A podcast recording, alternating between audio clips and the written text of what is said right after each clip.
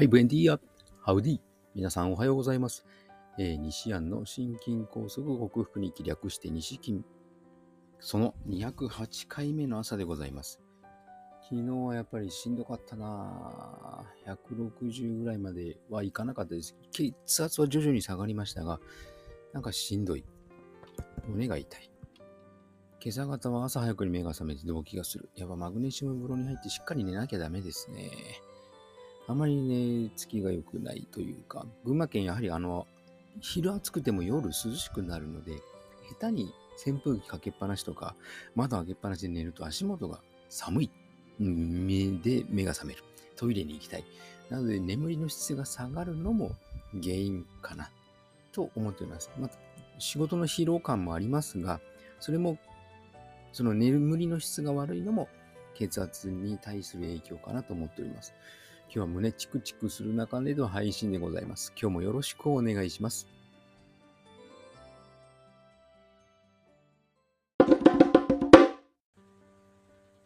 はい。改めましておはようございます。健康運動指導士、理学療法士、そして笑い療法士の西田隆です。今日のテーマは、タンパク質ってスクラップビルドだよをテーマにお話ししたいと思います。昨日、えー勘違いしていること2つの中でコレステロールを触れましたが、コレステロール値が低い人は細胞の作り替えがうまくいかない。つまり細胞を変える材料がないことになるので、病気になりやすい。特に癌に対してですね。はい。まして、あの、コレステロールはホルモン、神経伝達物質といいますか、自己自律神経調整機能であるホルモンも作りますので、そこがうまくいかなくなり、やはり病気の元になります。何の病気って言ったら、もうまあまあ、万病なんですけども、すべてを司ると言っても過言ではないコレステロールなので、やはりコレステロールはむやみに下げるものではないし、自然なままでいるのが一番ということになりますね。さて、今日のタンパク質ですが、えータンパク質、筋肉分解をしてエネルギーに変えるのは明らかに飢餓状態が続いた。もう体の中で栄養が入ってこないよという、これはもう死ぬかもしれない、やばいよという状態の時に起こるものであり、普段タンパク質をいっぱい取れるのだとしたら、それは体を作る、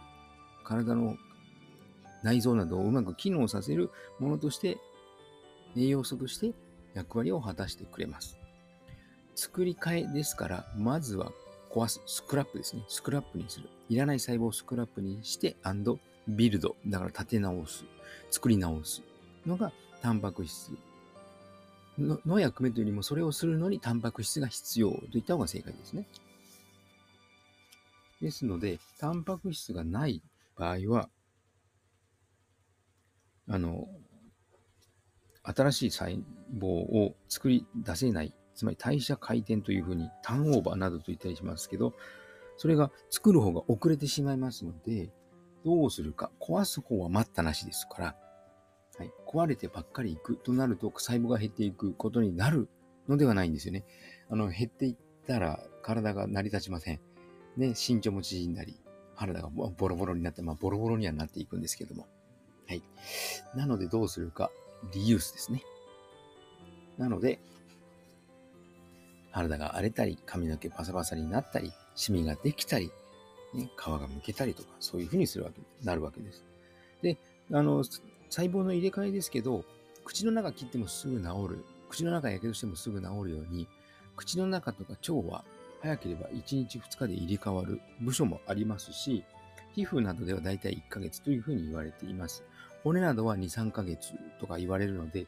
だいたい120日ですね。1年の3分の1ということは、4ヶ月ぐらい経てば体の細胞が入れ替わっているというふうに捉えても大丈夫なんですね。入れ替わってるんですよ。昨日の今日、昨日の私と今日の私があまり変わらないのは、ね、あの、ちょっとずつし入れ替わってるからなんですけども、あのー10年前の私と今の自分、私が違うのは、やはりそこにいろいろな要素が組み合わさるからです。タンパク物質も、タンパク物質不足もあるでしょう。で化学調味料やなど人の体に良くないものを取り入れたりするから、えー体に害が及んで老けていくというのもあるでしょう。活性酸素の作りすぎもあれば、インスリンの出しすぎなど、体に対してえーと、老け込むというか、加齢現象が出てくる要素がそこに加わるので、赤ちゃんの頃と自分の肌は全く違うようになりますが、理論的にはしっかりタンパク質をとってビタミンミネラルがあると、しっかり体の細胞は作り変えられるので、若々しさを保つことができる。加齢現象で年を追っていく、追いていくには仕方がないことなんですけども、それを緩やかにすることができる。それがオーソモレキュラーの考え方。考え方というか、まあ、実際の生物学的理論なんですね。それを助太刀するのがオーソモレキュラーと言った方がよろしいでしょうか。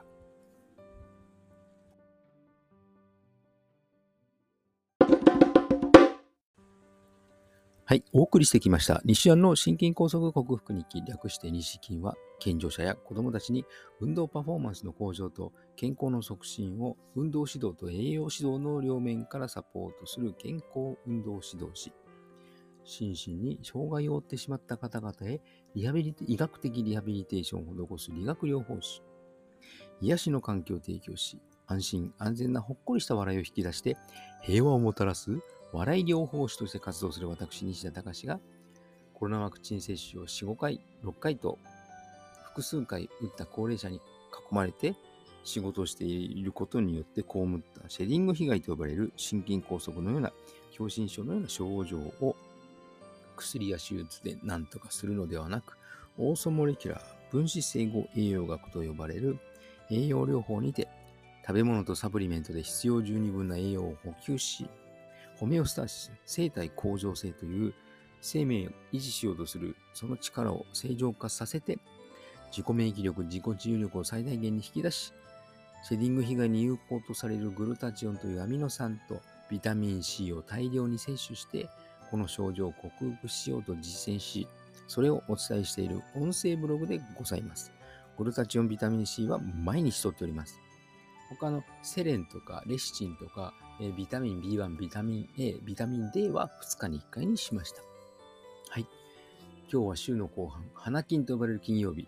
デイサービスの仕事はないんですけども、えー、副業のために研修を受けに新宿へ行ってまいります。皆さんも素敵な一日となりますように。西田隆でした。ではまた。